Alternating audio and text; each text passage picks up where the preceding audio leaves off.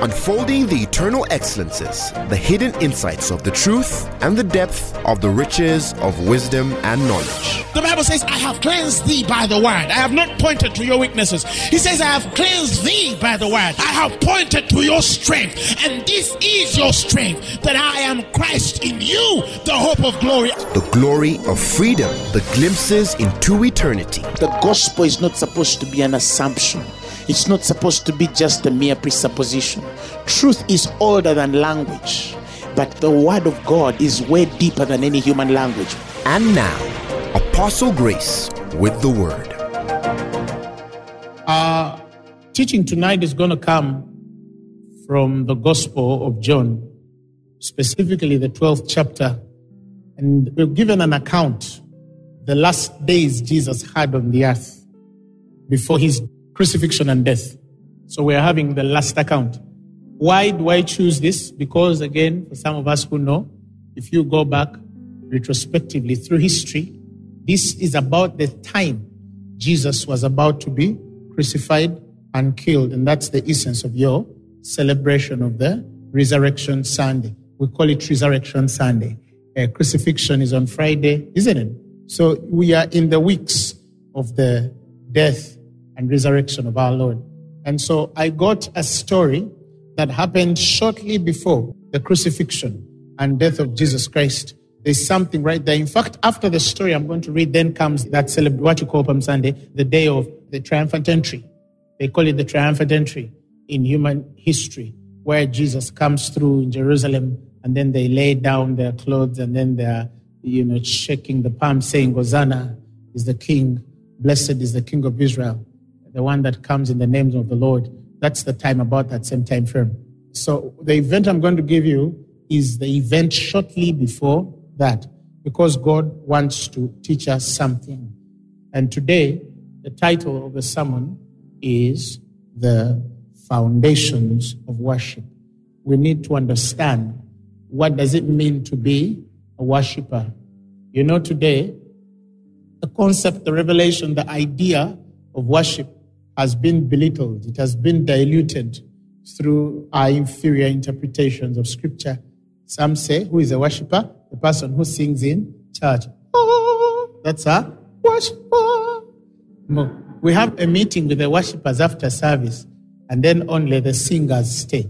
Praise the Lord. That is a wrong interpretation of what? Of worship. Worship is not about song. Worship is not about having a good voice. So worship goes beyond what? Song. And that's not the mentality we should have as of to think that because somebody can sing, therefore they are the worshiper.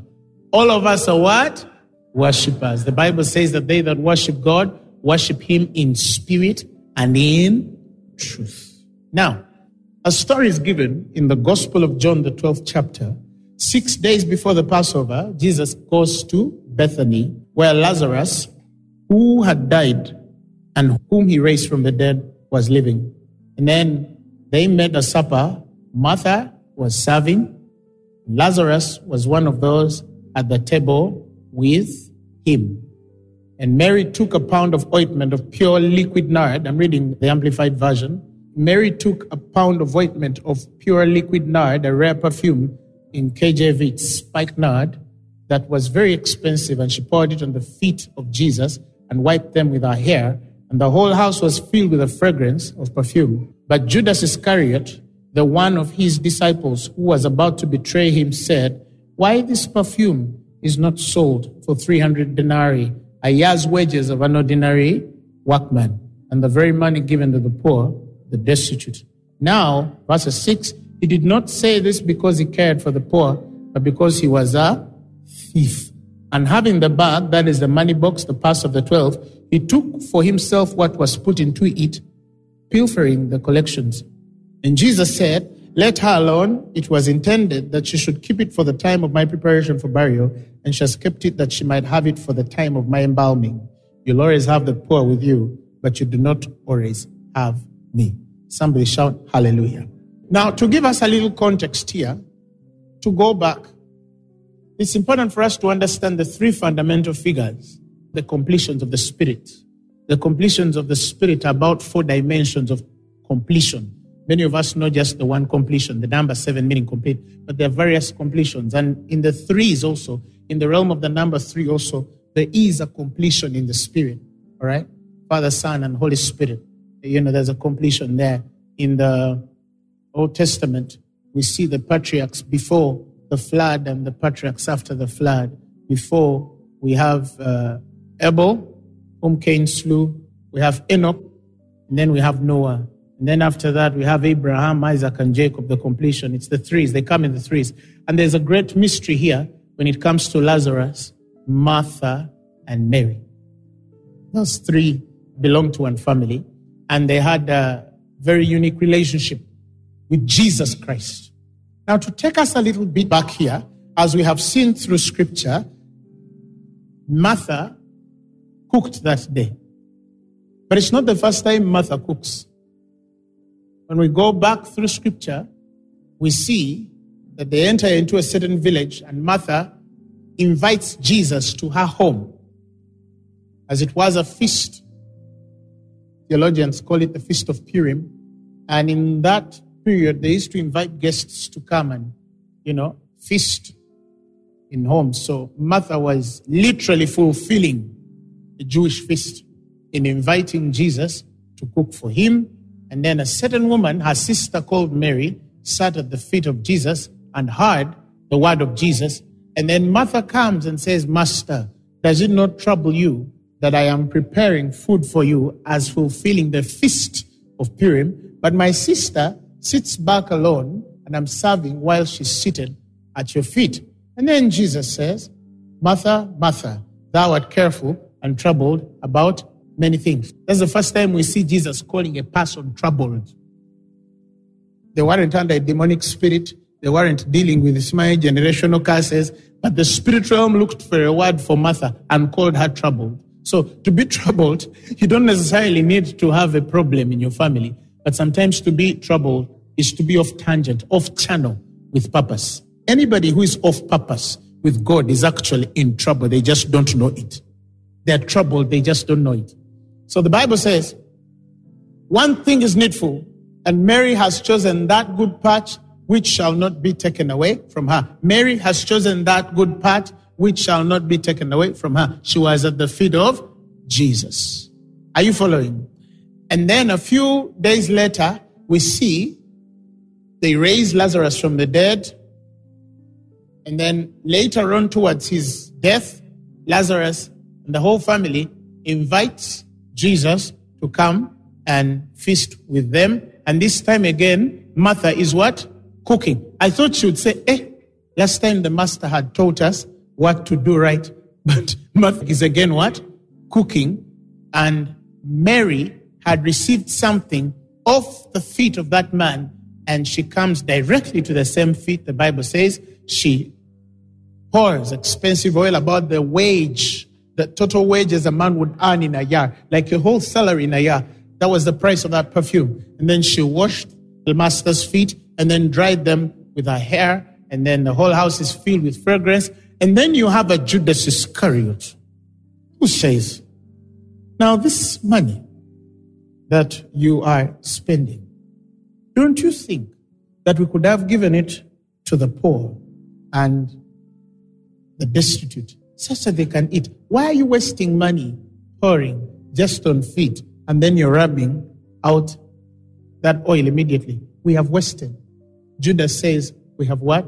We have wasted. But the scriptures tell us Judas did not say that because he cared for the poor, but because he was a thief. What if Judas had cared for the poor? Think of a parallel universe where truly Judas was caring about the poor. Even if Judas was caring about the poor, he was still out of line because he did not have a full understanding of what was taking place. But in this instance, the scriptures tell us that Judas was greedy. He loved money. He used to keep the money box, the purse, and he stole every now and then. Now, I always tell people that one of the greatest gifts God can ever give you in this Christian walk is to know his ways. to know how God works. It's a very important thing to think. Because look at this Judas is a thief. But when God looks through the 12 to entrust with money, Judas is the one they have given the responsibility. It's like putting butter next to heat. Huh? And in God, in His infinite wisdom, will amaze you by trying you with a thing that you are weak at. And not because He intends to punish or provoke something indifferent out of you, but on the contrary, where your weakness is, your strength is always. Somebody shout hallelujah. And if you do not know the ways of God, you would think, why would Jesus entrust a man who is a thief to steal? Do you know that in the days of Jesus, there are people who probably even doubted him because they say, if you're a prophet, really? You're a man of God, you hear God, really? Can you hire a thief to keep your money? Now, I imagine the class of people that say, this boy, Jesus, is a bit confused. He's not stable. Because some of us know Judas. I went with a guy to school. That guy is a thief. You understand what I'm saying? And I'll tell you some, as men of God, there are things that we have done, not that we don't know or understand, but because there is a higher law that commands us to act a certain way. Doesn't mean that we're indifferent or that we don't know. No. You'd be so blind to assume so. But some assume that, oh, how can you trust this man with a purse? Yet he's the thief. Because God will always see strength where weakness is. Some people don't actually appreciate that in spite of the fact that Judas was a thief, he must have been a good financial manager. I mean, by the time you steal and they can't get you. Okay, you steal, they can't get you, but they are all provided for because Jesus said, When I sent you, did you lack? And they said, No. That means Judas knew how to steal, and yet they are all what? Supplied. Now that is deep in the wrong sense, in the dark sense, but it is deep. You understand what I'm saying? God will always build strengths where your weaknesses are. Somebody shout hallelujah. So sometimes I have realized by God that sometimes He will not take you away from what makes you weak. Sometimes He will allow and provoke the very thing to make you weak to stay there in your presence and place of responsibility. Because true deliverance is when you can live where the thing that should make you weak will want to make you weak, but it cannot make you weak anymore. Because in there you have found strength. That's true deliverance. For example, you had a drinking problem. Okay? But then, by policy in your company, there's a drinking day where you work. Huh? And you're trying to fight drinks. And that is the day somebody offers you, hey man, I want to take you out for a beer. You know, it's like those of us who have fasted for a long time. Do you know people give you food when you're fasting most? One time somebody random, you know, one of those people who I think are one of the selfish people in the world. They don't give. I know them. I know them like Jesus knew his Iscariot. You understand? One day I was in a deep fast. I'm seeking God. Guy calls me, hmm, Grace. Uh-huh. Today I want to take you for food. I said, Satan, get behind me. Okay, in my heart, I didn't tell him directly. Why was the food coming on the day when I'm what? Fasting. And whether you want it or not, that's just the way of life. That when you're coming out of a drinking issue, that's the day a guy will want to offer you. That guy who didn't give, that's the day he will want to. You understand what I'm saying? You're staying away from cigarettes, you're fighting this thing, and then you sit in the Uber and the guy says, cigarette? True deliverance is when you can say, no, thank you. Not, ah. and then you sound like the muezzins of the mosque.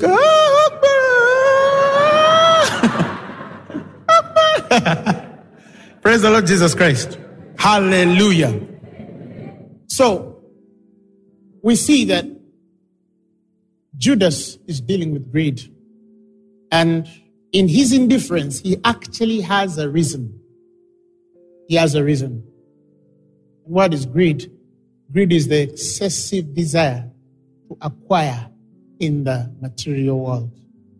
The excessive desire to acquire in the material world. Could be possessions or any other thing that the material world is able to offer you than the spiritual. And the spiritual. Somebody shout hallelujah. And I have known this for a fact that no matter how long it takes, every manner of greed always will lead to some sort of death. If not physical, spiritual. Proverbs 119 says, So are the ways of everyone that is greedy of gain, which taketh away the life of the owners thereof. Wow. So is everyone that is greedy. It takes away the life of the owners. And does it surprise us that eventually later on, this very Judas sold off Jesus Christ for a penny? And then after that, when he sells him off, Jesus is crucified, conviction hits this man, and then he goes and buys a field of the very money, and then he hung himself and died because greed always kills a person. It might not be physical, it might be spiritual, but eventually greed kills. Somebody shout hallelujah. It always kills.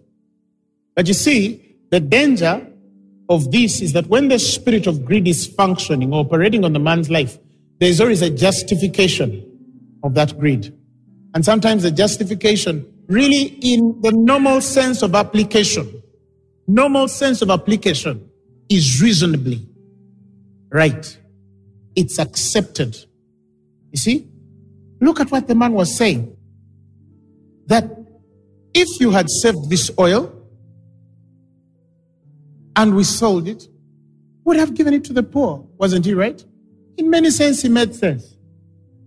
Whether he was to the end seeking to steal, which is Judas's case, or not, it's almost as though when a man does not have a full revelation of God, it is easy to judge in the realm of reason and actually appear to be so true, yet not true.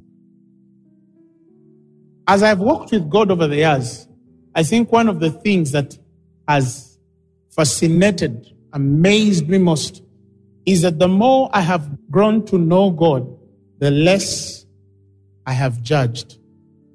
The more I have grown to know God, the quicker I have understood men in their weaknesses. The more I have grown to understand God, the slower I am to point the finger at an individual. And sometimes not to question so much where I don't understand because there are going to be times you will not understand. And God, interestingly, has chosen to reveal himself to us according to the degrees of where we are able to understand him. Praise the Lord. Satan knew God, didn't he? But he fell. He knew God, but he fell. He was a choice cherubim, was a celebrated being in heaven. God had given him so much. But the reason why Satan fell is there are certain things he did not know about God, although he had a certain revelation of God more than many Christians. For example, do you read when they're talking about the king of Tyre, when the Bible says, He said, I will ascend to the throne and be like God? Do you realize he did not say, I'll be better than God? He knew who God was. He knows nothing or nobody can be better than God. He knows how big God is. He knows how big God is. So he says, I will ascend above the heights of the clouds and I'll be like, not above or better than. He knows you cannot be more than the Most High. He must have had a revelation of how big God is, but not necessarily who he was, but how big God is. When you take time to study Isaiah and then study through scripture, you'll be amazed at what Satan knows about God. Although, if he had known God fully, he would not have fallen. He would not have fallen. You following what I'm saying? You would not have fallen. For example, the Bible says that the rulers of this world did not know the Christ.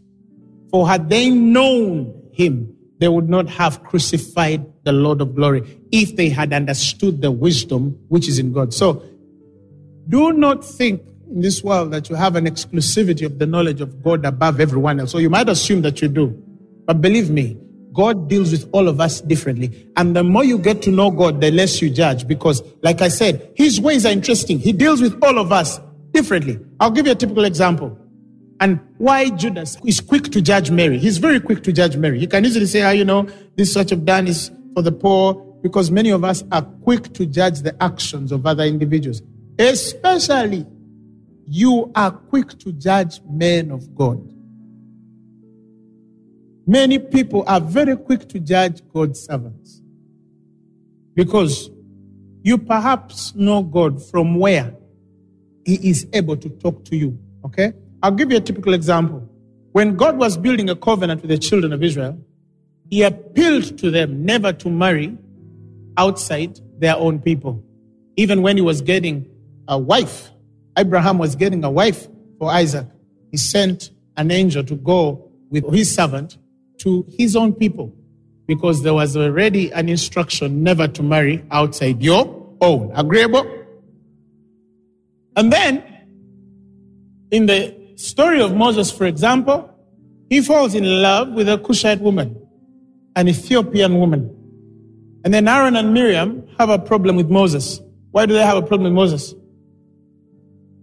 God has spoken to us that we are not supposed to marry outside our own people. But now Moses has broken the law of God and he has married a Cushite woman, an Ethiopian woman. And God calls Moses and Aaron out of the tent of meeting and Miriam and tells them, This is the problem. The problem is not that Moses has married a Cushite woman. The problem is you don't know me. Yes. And then God gives them the classifications. If you read in the New Living Translation from about verse 8, He said, Now listen, if there are prophets among you, I, the Lord, would reveal myself through them in visions and I would speak to them in dreams. If anybody is a prophet among you, now he's trying to show them who he is. He's saying, if anybody is a prophet among you, I would speak to them through vision and through dream. But he said, That is not how I speak to my servant Moses. Now, if you are a reader, if you are a reader, and I'm talking about the designer of truth, you would know the difference between a prophet and a servant of God. Who has understood what I just said? I speak to prophets in visions and dreams, comma, but not so with my servant Moses. That is why in scripture there's a place where he calls them my servants, comma, the prophets. You understand what I'm saying? He cannot do anything except reveal it unto his servants, comma, the prophets. Follow the rendering. He did not say except he revealed them to his prophets. He's saying, except he reveals them to his servants, comma, the prophets. I'm talking about the servant prophet. That is different from a prophet. God is trying to show Miriam and Aaron, you might see through vision, you might see through dreams, but when it comes to the man who serves me as Moses, the vision and dream is an inferior realm. He says, I speak to him face to face clearly and not in riddles, saith the Lord. And he says, For were you not afraid to criticize such a man? Were you not afraid to criticize such a man? That means there are things the Lord cannot speak through the realm of vision. And so, by right, no prophet can access Look at the heart of the Shunammite woman. You remember the Shunammite woman? When she lost her child? When she comes to Elisha, who is a prophet. He says, The Lord has hid it from me. The Lord would not tell Elisha that this woman had lost her son. Why would the Lord not tell Elisha that this woman had lost her son? Why would the Lord not tell Elijah that there were 7,000 men that had not yet bowed to Baal? He needed a certain experience with God that was beyond vision and dream to see 7,000 men. He was not in the realm of vision and dream. Now, some people think that the holistic oracle is revealed in vision and dream. No, there is counsel that cannot come through the realm of vision and dream. It can only come through the experience of the Father. So I'm not saying that vision and dream are not important. I'm only saying they're not the highest places with which God reveals himself to men, and neither are they enough to reveal the full oracle. They're not enough to reveal the full oracle. So he's telling Aaron and Moses that I don't speak in the realm you expect. Okay, you remember what you read and what was spoken to you as was given, and from there you're judging a man for marrying a Cushite woman. But Aaron and Moses, your problem is you actually don't know me like this guy knows me. Hey! Now, as dangerous as this might sound when you're teaching a babe, there are liberties that are exclusive to certain people and are not known in the realm of vision and dream. Now, that doesn't mean that everyone who does something out of order is in that realm. Some are just indifferent, complacent young men or women trying to grow in the ways of the Spirit. And you can know by the fruit. The pastor, one time, pastor woman I know, went and slapped a girl. Pwah! She said, Holy anger. but because I'm a man of God and I know the woman very well, it wasn't holy anger, it was carnality. Eh? Holy anger. The zeal of God was on me. I couldn't allow her. No. She had a problem with the girl because she suspected this girl had a relationship with her husband. And she kept her. She always knew one day this girl will cross it. She was just praying for a day this girl will fall into her gap. and unfortunately, that fateful day, this girl said something funny but not outside really the confines of the usual madness and gap that sometimes you find in church members. Spiritual mother walked there. Wah! Holy anger. Don't speak such things in the presence of God. Praise the Lord Jesus Christ. So, there's a thin line there in explaining the maturity of that liberty because it can actually be easily used for vice when a babe assumes that they're in that liberty, yet they are actually not. You understand what I'm saying? Why would God accept Solomon? Yet we know that David killed Uriah, an innocent man, to take his wife. Everything that should come out of Bathsheba by that testimony should be damned. But yet, the next king of Israel is coming from her womb. Don't assume you know God. Don't. Don't. So, as a man of God, I have seen the end of vision, and I'm not saying that boastfully. And I see what people assume to say they see. Huh? When you see God, when you see God, Ecclesiastes speaks of the sorrow that comes and the grief that comes with wisdom and the sorrow that comes with the increase of knowledge. Eh? Ecclesiastes 1.18. He says, For in much wisdom is much grief, and he that increases in knowledge increases in sorrow.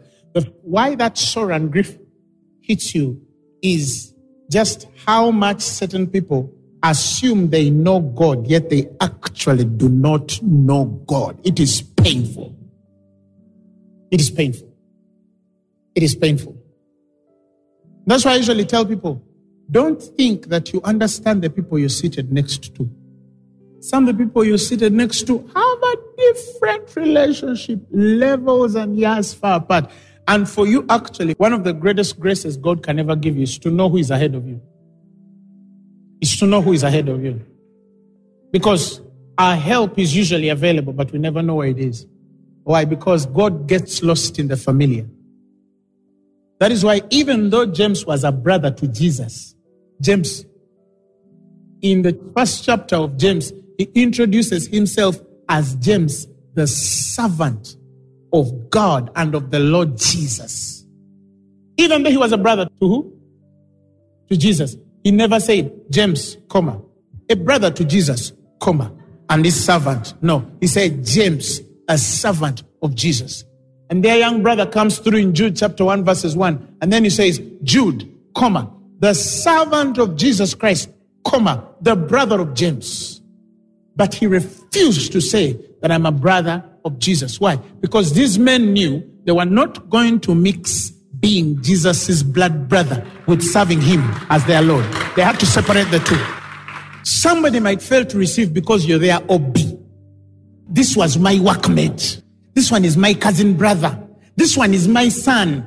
This one, you understand? And in those little small ambiguities, you lose the bigger picture of God. Some of the people God has sent to deliver you are not far from you. The only problem is they are so near you and they are so familiar to you. Somebody shout hallelujah. But back to the point I was trying to give us here concerning this pain that sometimes you see people and you realize this person doesn't know God. I'll give you a small little example. We had a recent incident where I had somebody who assumed that they knew God. Oh, they even started judging. Oh, these people don't pray. For us, we are the ones who pray. We are in the perfect place of prayer. They've not understood prayer. You understand? Because some people don't even know what prayer is. Do you know many people assume prayer is when you. No, no, no. Prayer is relationship. Prayer is not what you think it is. So somebody in their most perfect life of prayer, I called her once a year back or so, and I told her, You're going the wrong way. Your channels are switching off. Oh, no, no, no, no. They sort of abhorred what I said. They expressed a sort of disinterest and disrespect. And three weeks before that individual died, I'm driving, and the Lord tells me this person is going to die. Me who doesn't hear God. I call Apostle Emma and Pastor Joshua, and I tell them, Apostle Emma, Pastor Joshua, I am bleeding in my spirit because something bad is going to hit so and so, and we are going to lose them. Can you reach out to them? Pastor Emma had tried a few days too, and they couldn't reach out to this person. And this person was perfectly healthy. Three weeks later, from that date, I'm packing, and the Lord tells me this is the week. I went upstairs and wept. Two days later, I was called. The person's body was cold and she was dead. But for a whole year, from the time I won this person to the three weeks before they died, I had heard. But when somebody is convinced in what they assume is the way of God, it is hard to tell them this is not the way. And I've seen people die. I've seen people in the wrong relationships. I've seen people make the gravest mistakes that are affecting 20 or 30 years of their destiny because they don't know God. Sometimes the gifts of the Spirit assume to us that we know God.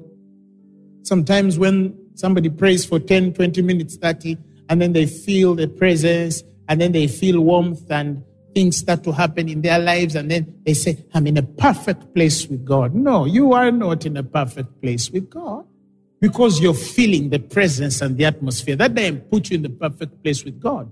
No, it doesn't. I've seen men in the perfect feeling, but in the most deceived bearing of the Spirit. Because you dwell in the realm of feeling, this is a God of knowledge. This is a God of knowledge. I've seen people confess their deepest confessions and do things, and you said, This person is in the perfect will. And then tomorrow something happens, and you are shocked they were far. So that sorrow comes to us as men of God. Because some of us see the things before they befall people. One time I had a vision of a lady and I saw her life destroyed before me. And the Lord gave me a vision when she's returning to me at 50. And this I saw when she was about 38. Do you know every day I'm living the pain of one day when she will return destroyed? But you cannot reverse that. It's like parents, some of us who are older, not necessarily parents. You went through high school, right? And some of this newer generation assumes that us who are slightly older than them, we sort of don't know what they went through. We don't understand their challenges. These teenage boys think that we also never went through adolescence, primary and secondary characteristics. So the guy starts to do something, and you know what he's doing. You see this girl? She walks out of a house, and you wish you want to tell her, there's a Jezebelic spirit operating on you the way she walks. You understand? And you look at her and you're like, I know why she's talking like this. I know why she's dressing like this. She can even lie to you. I'm going to see my friends. We are going to revise. Then you look at the lips that are revising. They are painted. Do you need to paint lips to revise? The sorrow of understanding. And then you know, mm, this girl is going to make a mistake. Or you see her with a young boy walking and you're like, ha, Woo! And then you call her, you know, Anita, this is not what. Like, there's nothing. Listen, when you grow up, eh, you just see two people talking and you can tell there's something. And then they play on you, and then they act like you don't understand what they're doing, you know, and then you remember yourself at that age. And perhaps for you, you also have certain adverse effects of that experience. You, you had a baby earlier, you messed up, they chased you from home, your education got messed up. You know where she's going. And you wish you want to sit her down and slap hell out of her head and put heaven and tell her, go where you're going. That cowboy is lying to you. What? But the Kanika is on and he, he, has his bounce and, and she thinks he's the best thing that ever happened. Ay, ay, ay, ay, ay. And those boys, ay, ay, ay, ay, ay, ay. And I don't know why they love crazy boys. They don't like these church boys who talking one. No, they love them like that. You understand?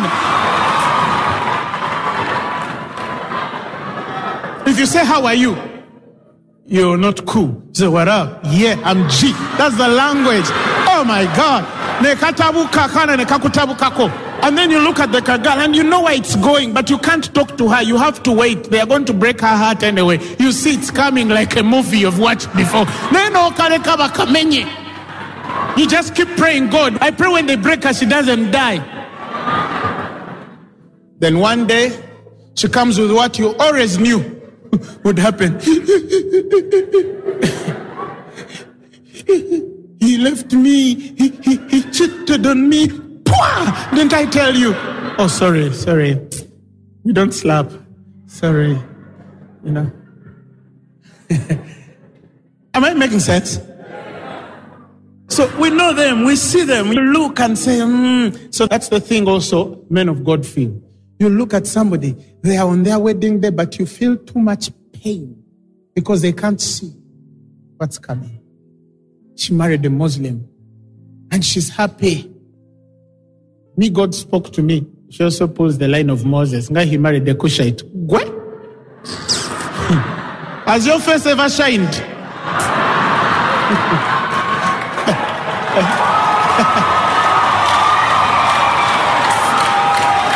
Somebody shout hallelujah. shout glory to God. So, when we go back to the Judas' story. The Bible tells us the real problem was this man was greedy. He was a thief.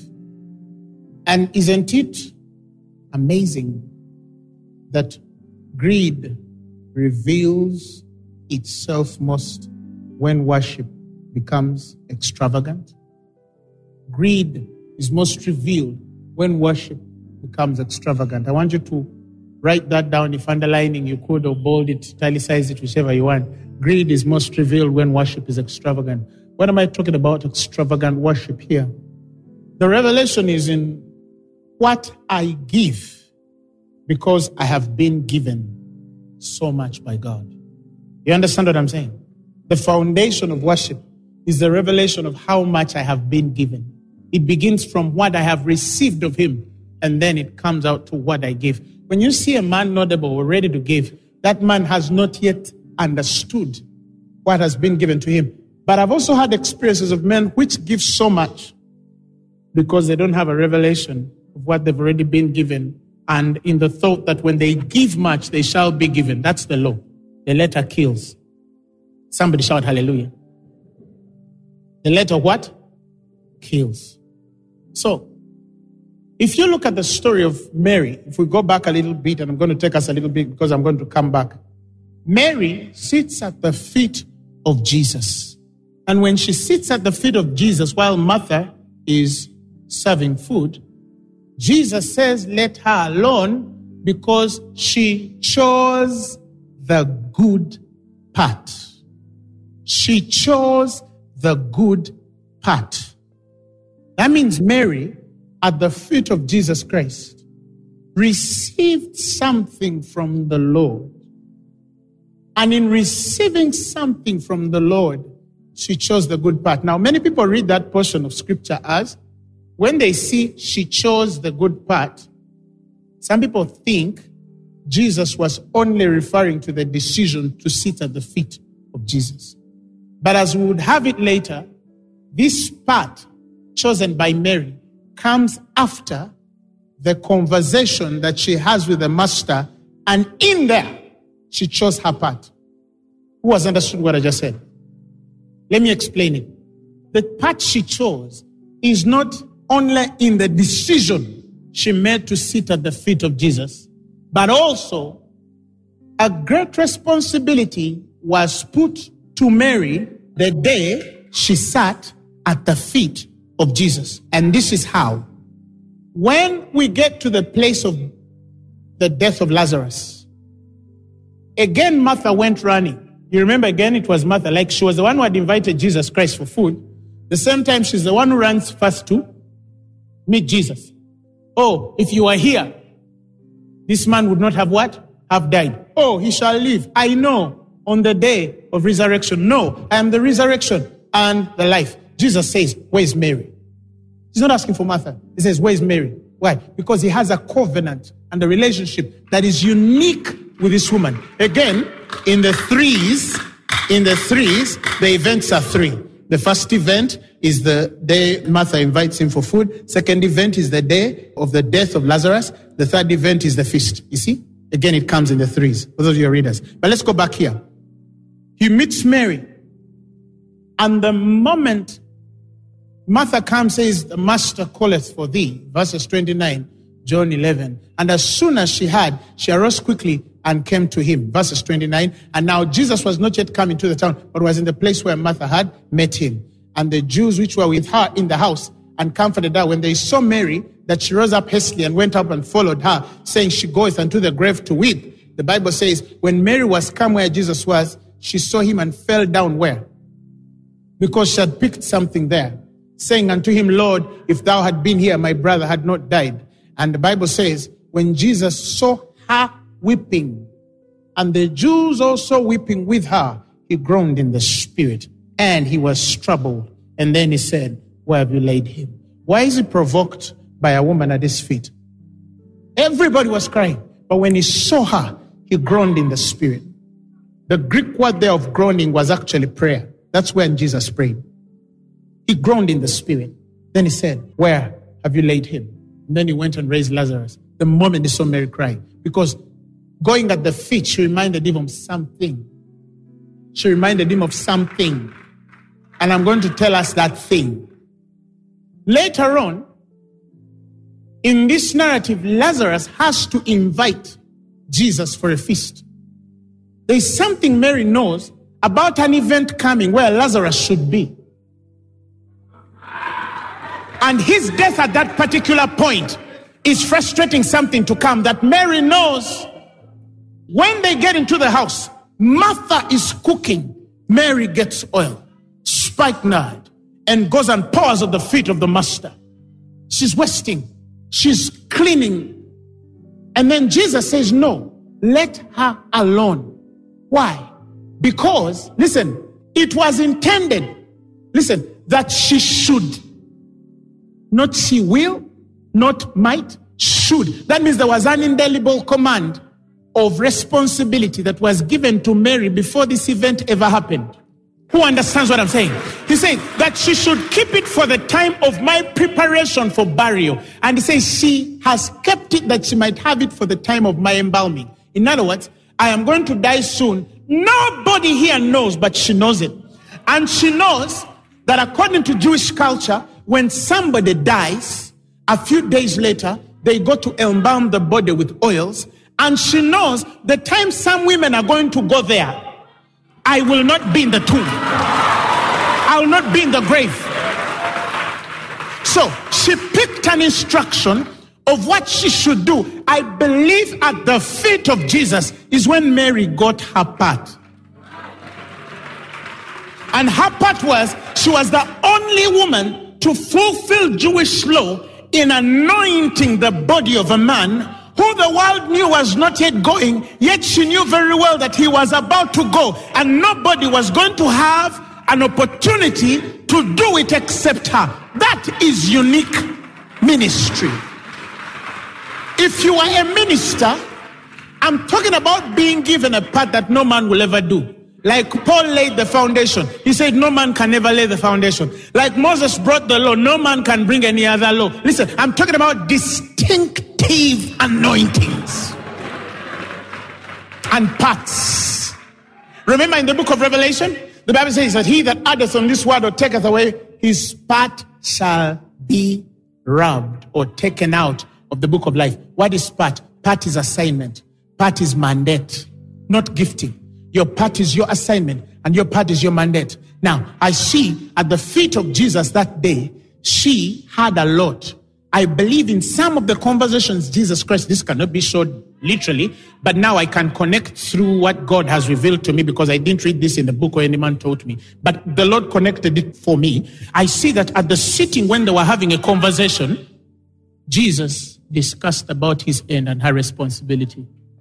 That is why when Lazarus dies, she goes back to remind him. But in that vision, Lazarus was supposed to be alive.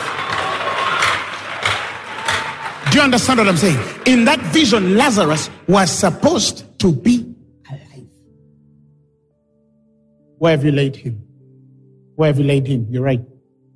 That's why Jesus says Lazarus' sickness shall not end in death because it's supposed to be in the should it should happen that a woman should embalm his feet. Oh, was there any other way it should have happened? Yes, but it was supposed to have Lazarus in that narrative. That is why, to show you what Lazarus was dealing with, go back and study scripture. In that very portion of scripture, you will find that later on, at one point, they even wanted to kill Lazarus again. Because Lazarus was an integral pillar in this narrative. John 12 10. The chief priest consulted that they might put Lazarus also to death. A man has been raised from the dead, but there's something wanting to take him back. Because it knows that to fulfill this narrative, you need this man to be around. Why? I don't know. Are you following what I'm saying? Now, Mary is fulfilling something she already knows was her part to do. And then she sells whatever probably she has to to anoint this man. Tell me, if Judas had known the importance of this moment, do you think he would have complained? He wouldn't. But he was blind, like everyone who found reason in Judas's wording. How can she spend a whole annual pay? What are her children going to do? How can she do this? How can she do that? But it came through the revelation of the Master. And this I discovered that the spirit of worship has a distinct vision of the ways of God.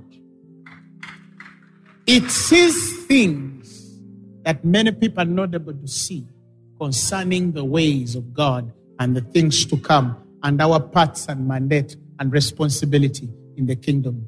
Do you know why some of you are not serving God like you should? You're blind. You don't have yet a vision of what is coming. You don't have yet a vision of what is coming. I pastored kids from universities. Some of you have seen you graduate, marry, raise children, get good jobs because those first groups, eh, up till now, all of them are doing well. All of them are doing well. Why? Because they sat under the right one. And uh, some of them, because of that position, they got in the ministry of so and so government or the shop they have at Yamaha or the car they drive or the promotions or the kind of man or woman they marry. Many of them got satisfied so early. And in all interpretation, they have reasons for why they no longer serve God like they used to. Because they think that the service of God comes only at the first onset and then you leave others to serve. If you have known me forever, I have served God before you for as long as you know me. I'm the same man. Worship is not about only singing, worship is about everything in you that learns to regard God as your source and put Him first. And the more priority you give God, the more extravagant your worship is. But some of you, you were just one child away from serving God. You were just one husband or one wife away. You're just one job. Some of you, I remember some of you who used to stand on the streets. Eh? Some of you were there for God and now you look so beautiful. You work for this wonderful company. You can't even stand on the streets to preach. So you're judging Judas, but you're a thief too.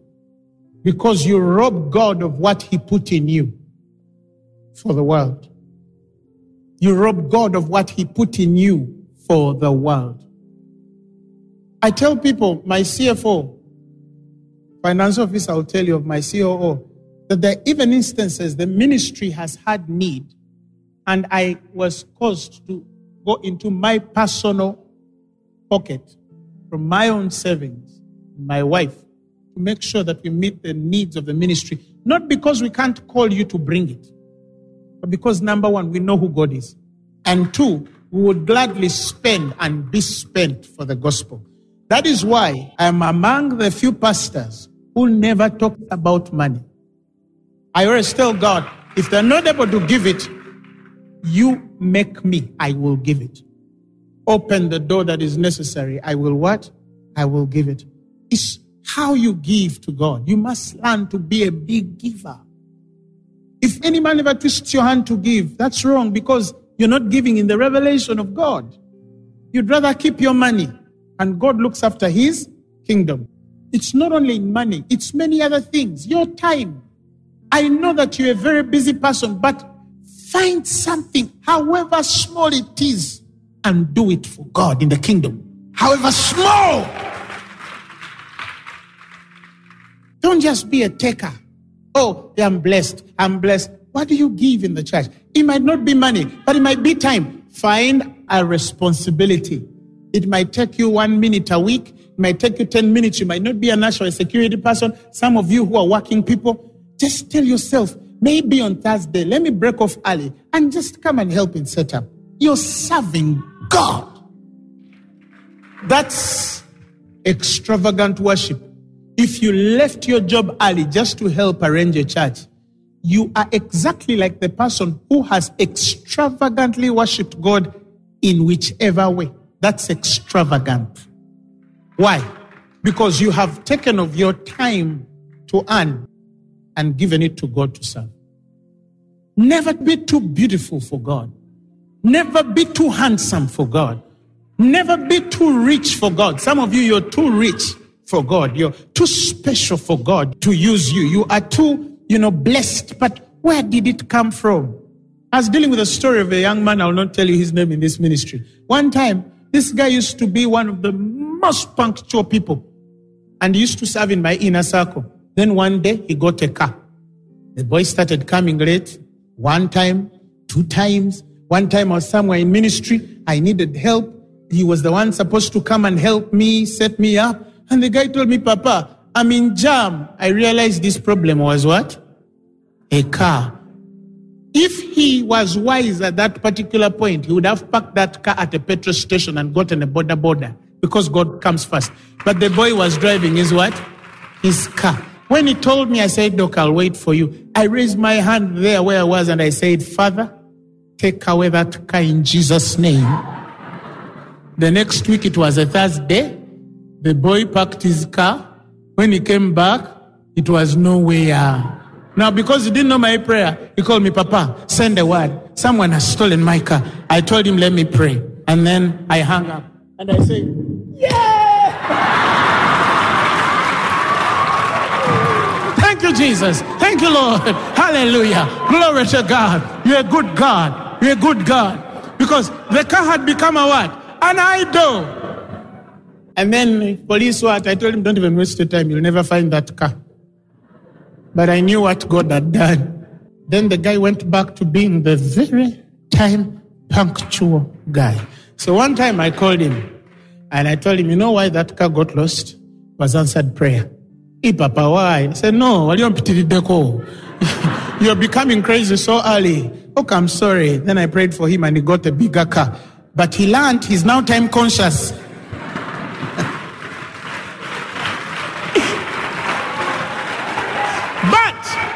that fateful day, he was a Judas, he didn't know. Because he was robbing of the kingdom. But because he doesn't touch in the past directly, like my Judah, he thinks everyone is a thief except him. Many of you, you are greedy and thieves. You steal kingdom time. You steal kingdom time. Find something that is extra. How can you miss a service? Maybe there are those reasons I understand. Uh, my boss made us work overnight. I understand. I had a project to finish. I understand. But you're going to be weighed by when you finish that project. Did you go to follow through with that sermon?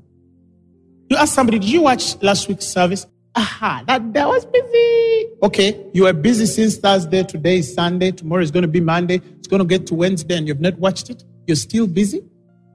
No. The moment you're done with your busy schedule, which God understands, get to the word and make sure you watched it. You understand what I'm saying? The Bible says we should present our bodies as a living sacrifice. He says it's the only reasonable service. When you're talking about Judas, you're reasoning out, give this to the poor. What God understands by reasonable is you saying, I am available for you, God.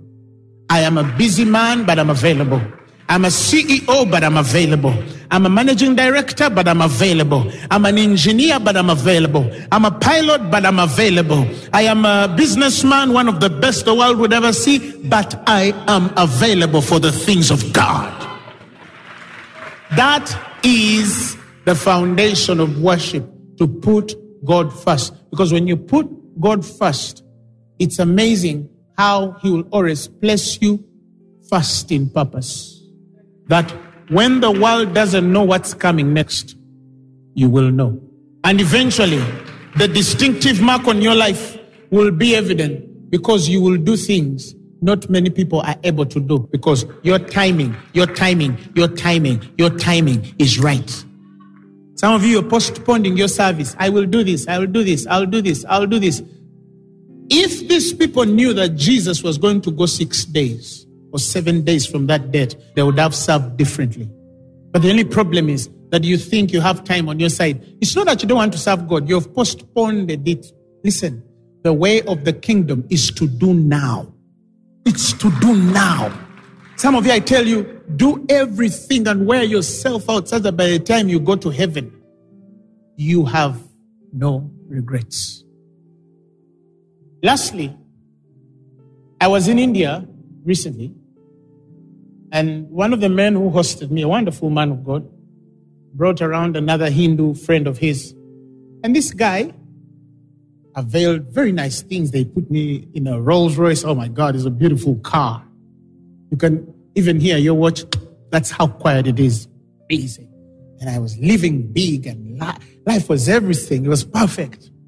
And then, but one of the guys responsible for that service, the guy who availed his car and contributed in some many ways, is a Hindu guy who's actually not a Christian. And so one day we went to visit him. He runs a very big construction company. And uh, he was first funded by the man of God, Bishop Benjamin, who invited me. Gave him very little money a few years ago. And then this man out of that made a multi million dollar business. He has one of the biggest construction companies in Hyderabad. Wealthy guy, very wealthy. So I go to meet him to say hello, thank him for his service to us and stuff like that. And then the guy points to Bishop Benjamin and said, This man here is my godfather. He said, This man is my godfather because he gave me my first amount of money. He was the source of everything that I have. And the man said, And I committed to him that regardless of where I will be, how busy I will be, or how high I will go, I will always be available for his needs. So he told me you were coming in town, and he said I should serve him this way, and I had to do it. Because whatever he wants in this world, I do for him. I never forget where it all began. That's a Hindu man with a deep biblical principle. Never forget your source. Another story one of the businesses I was running a few years ago, I used to do a distributorship for a certain company. And were many distributors for that company, and one of them was an Indian fellow. And then one time he fell behind in his distributorship. And then they wanted to close his business because he was not delivering. And they called him and he flew from the country. And then he sat the managers down and he said, You cannot close my business. He says, No, they insist. Give it to another person. Why? Because the guy has become so filthy. And this business is like a small drop in the ocean. It's a nothing. And then this man said, This was my first. This was my source. I look at this business as a source of everything that defines wealth for me. So I can lose any business, but not this one. Why? This Hindu man knew to respect the source. Some of you, the gospel gave you everything you have. You were nothing. You were nothing. You had nothing. Not in your name, not in your color, not on your face, not in your tribe, not your family. You washed you, cleansed you, you were clean, you put on smart. And now you don't have time. And you judge Judas Iscariot. You're the same in many ways. Never forget your source. It doesn't matter how high you go, I'm more blessed than many of you in this room, if not all of you. I'm richer than many of you in this room. I have way more than many of you could ever dream. But I still serve God every day of my life because I know my source. I know my source. Don't ever build a life that disconnects you from the reality of who you really are because you were nothing without Him. Build a life of extravagant worship. It's okay to be set up, yet you are the richest businessman in Uganda. It's okay to be in the security, yet you are one of the richest people in the world. I told people one time I went to an Asian nation and I was preaching in this wonderful big church. And then I entered, and then there was this guy dancing. Big guy like this in t shirts and shorts, jeans shorts, I think. Oh, hello, come in, come in. Oh, let me take you to your seat. In my head, I'm thought, yeah, usher. So I go, guy sits me down. A few minutes later, oh, pastor, any drink I can get you anything. I can get you water, anything. I can drive and get you anything. Yeah, I'm good, good, thank you. And a few minutes later, the lady taps me, pop, and says, this man is one of the richest men in the city. He's a millionaire in dollars. Very filthy. my jaw dropped. Why? Because one of the richest men in the city was ushering. That is extravagant. That is extravagant. Never be too clean for God. Never be too polished for God. Never be too educated for God. Never be too connected for God. You understand what I'm saying? God wants to raise a person that can do anything, can be dirty for him, can sit anywhere, can walk anywhere, can enter anywhere. Up to today, Apostle Grace Lubega, some of you have looked for me for two years and you can't find me. Not because I'm proud, but I'm busy. But do you know up to today, I still go to markets and preach? And people find me there and they can't believe I'm the one because I don't look like a person who could go in a market. You know why I go on the streets? I don't forget where I come from. I still drive to hospitals to pray for the sick. You know why? I don't forget where I come from. Do you know why I don't drive with bodyguards? I don't forget where I came from. I know my source. I can flare and glamour. I don't. Why? Because I know my source. I never forget that before I had nothing and I was nothing. That consciousness always reminds me stay grounded. Some of you, you get inflated very quickly. And Bambi, it's a Japanese car. It's a 1996 Honda. It even dances when you drive. It's like it's drumming. And you are already inflated. Hey, hey, until the day you buy a G Wagon, will we sleep? Fire. Somebody shout hallelujah. This is how I want to finish. Extravagant worship is doing beyond what the world expects you.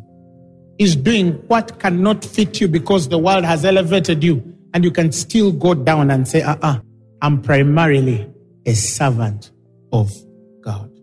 Raise your children knowing it, that I can be anything and I will do anything in this world. When it comes to God, it comes first. Whether you switch off the main switch and the microwave and everything until you all pray, God comes first in my house. Somebody shout hallelujah.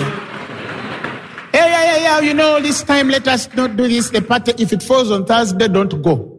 If it falls on a Sunday, tell them, look, I have a time with God that cannot be compromised. Even the people who do business with me know that I don't build my faith around my schedules. I build my schedules around my faith. If the deal falls in the time when I'm going to be in the presence of God, you will wait or take it to another man. But I will not cancel anything for God. Why? because I know where it all began and I know what He is able to do in my life. Uganda is on a revival. Huh? Something is happening in Uganda, from Uganda to the world. You people better wake up and go to the next level of serving God. Wherever you are, serve God. Because Jesus is about to return. Recently, I had a vision of the rapture, and I cannot tell you because people have spoken it for years and we've not seen it. But every fiber of my being sobered up in that vision. Ladies and gentlemen, Jesus is about to return.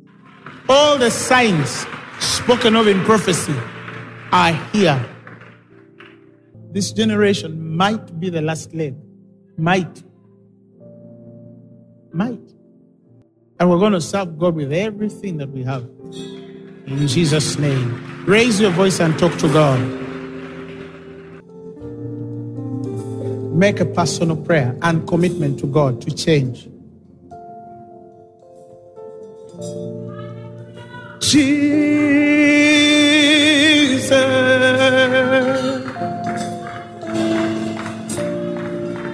Jesus.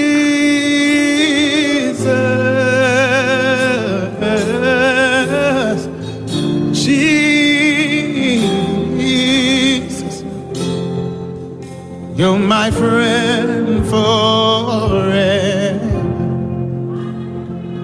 Come on, pray.